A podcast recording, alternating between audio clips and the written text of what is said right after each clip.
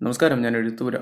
കുറച്ച് നാൾ മുന്നേ ന്യൂസ് പേപ്പറിൽ വളരെ ഇൻട്രസ്റ്റിംഗ് ആയിട്ടുള്ള ഒരു കഥ വായിക്കാൻ സാധിച്ചു. ഒരു കുട്ടി ഒരു അമ്മയുടെ അടുത്തേക്ക് ഓടി വന്നിട്ട് ഒരു ദിവസം ചോദിക്കുകയാണ് അമ്മ എനിക്കെന്ത് വിലയുണ്ടെന്ന്? അമ്മ രണ്ട് കല്ലെടുത്ത് ആ കുട്ടിയുടെ കയ്യിൽ കൊടുത്തിട്ട് പറഞ്ഞു നീ ഇത് വിൽക്കാൻ ശ്രമിക്കുക. എന്നിട്ട് അത് എന്നോട് ഒന്ന് പറയാൻ പറഞ്ഞു. കുട്ടി ചന്തയിലേക്ക് ഓടി ഒരുപാട് പേരോട് കല്ലിന്റെ വില ചോദിച്ചു. ചിലരാ കുട്ടിക്ക് പത്ത് രൂപ കൊടുക്കാമെന്ന് പറഞ്ഞു ചിലർ ഇരുപത് രൂപ കൊടുക്കാമെന്ന് പറഞ്ഞു ചിലർ പുച്ഛിച്ച് തള്ളി.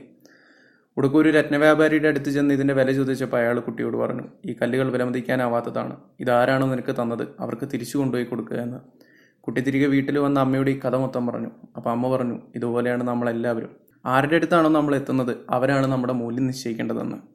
ഒരുപക്ഷെ ഇത് കേൾക്കുന്ന നിങ്ങളെ പലരും ഇൻസൾട്ട് ചെയ്യുന്നുണ്ടായിരിക്കാം പലരും താത്തി കിട്ടുന്നുണ്ടായിരിക്കാം പലരും നിങ്ങൾക്ക് വില തരുന്നുണ്ടായിരിക്കില്ല. ഒന്ന് മാത്രം മനസ്സിലാക്കുക. അതൊരിക്കലും നിങ്ങളുടെ കുഴപ്പമല്ല. നിങ്ങൾ എത്തിപ്പെടേണ്ട കൈകളിലല്ല എത്തിപ്പെട്ടിരിക്കുന്നത്. അവിടെ എത്തിപ്പെടുമ്പോൾ നിങ്ങൾക്ക് നിങ്ങളുടെ മൂല്യം കിട്ടും. Have A good day